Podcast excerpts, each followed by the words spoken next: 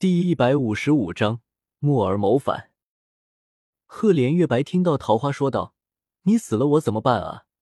之后忽然想起什么，叫过不远处被吓得脸色发白的陆公公，小声的吩咐说：“将此女送到凤坤宫，好生照料。”陆公公忙叫了几个小太监，七手八脚的把红雪弄出了勤政殿，接着侍卫们纷纷退下。就连刚才倒在地上的尸体也不见了，有宫女拿了抹布擦了地上的血迹。片刻之后，一切恢复往常，除了那几个昏过去的老臣，一切似乎并没有变。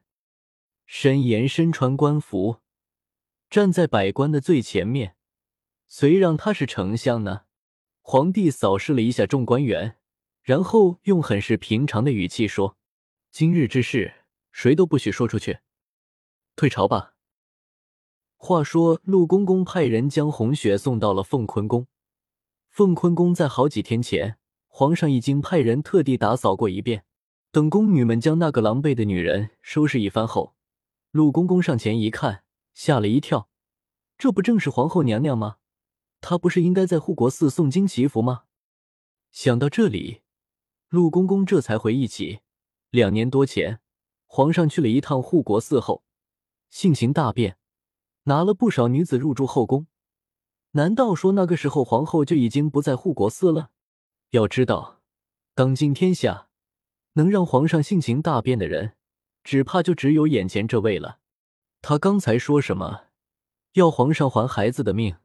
陆公公立在皇后的床头，想了许多。他猜想皇后定是有私自跑出去了，还不知道与谁一起怀上了孩子。后来被皇上给除掉了，嗯，很有可能是这样的。陆公公正在为自己高超的推理才能感到自豪，只听皇帝的声音在耳边响起：“还愣着做什么？还不去请太医？皇后若是有个什么，朕要了你的脑袋！”陆公公连忙灰溜溜的退了出去。房间里再没有别人，桃花已经被皇帝事先支走了。赫连月白抚摸着红雪苍白的脸说：“你也会心痛。你可知这两年多，我是如何过的？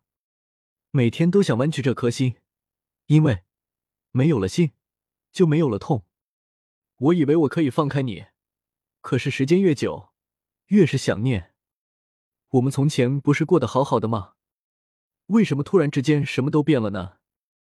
赫连月白的手伸进被褥。握住红雪的手说：“今天你回来了，我便不会再让你走了。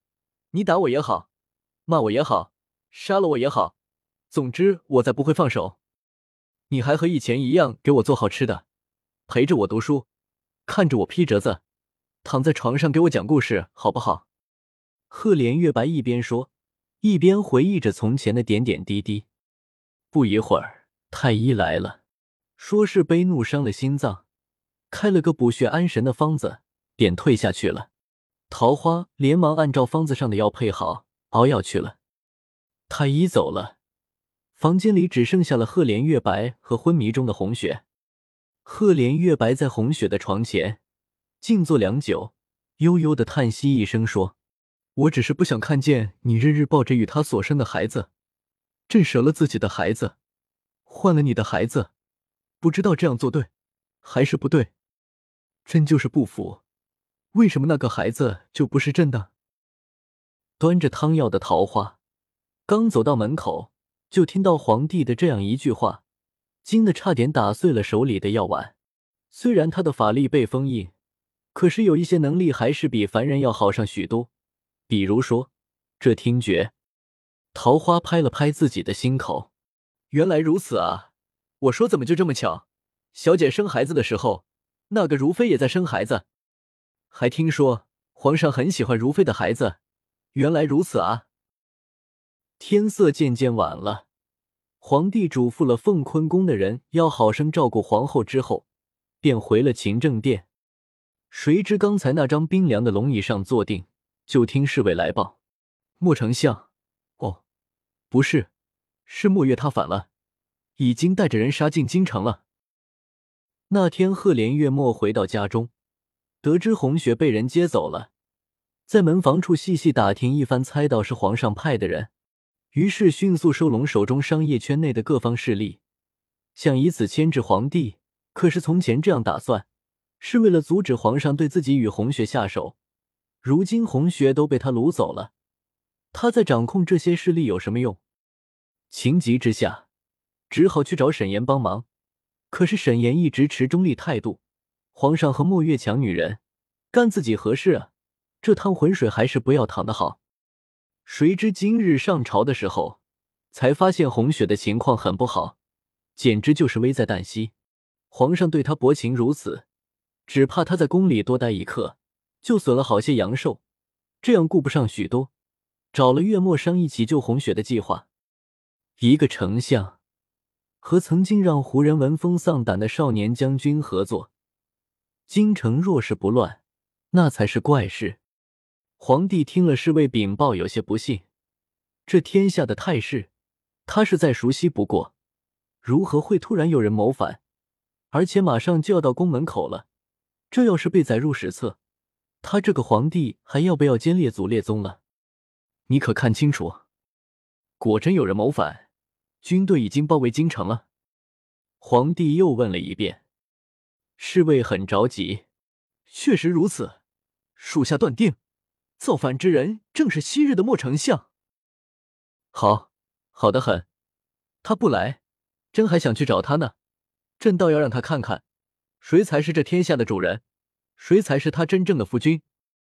皇上说完，从怀了掏出一块金牌，交与那个侍卫，拿着虎符，速速将京城周围的军队给朕调过来。侍卫并没有接那个金牌，他很为难的说：“皇上，京城周围的军队都被墨月调动了。”皇帝眼前一黑。他的这个弟弟真是不容小觑，如此好的手段，幸亏他之前是自己的臣子，若是真斗起来，只怕和自己这个哥哥胜负难分啊！可是皇帝毕竟是皇帝，兵临城下也毫不慌张。若是连手下的臣子都控制不住，他这个皇帝就白穿这身龙袍了。皇帝收好虎符，拿起案上的毛笔，刷刷刷。写了几封信，交由此侍卫拿出去，按信封上的名字交给个人。其实月末前段时间只是纠结了一些商业上的事力，至于军营中的势力，他并没有插手，因为他也没想到意外会来的这么快。至于这些围城的军队，是沈岩搬来的。沈岩不晓得写了一封怎样的信，然后京城周围的军队就纷纷跟着自己来到了宫门口。还好，城中的百姓已经下令全部待在家中，不得外出，违者必斩。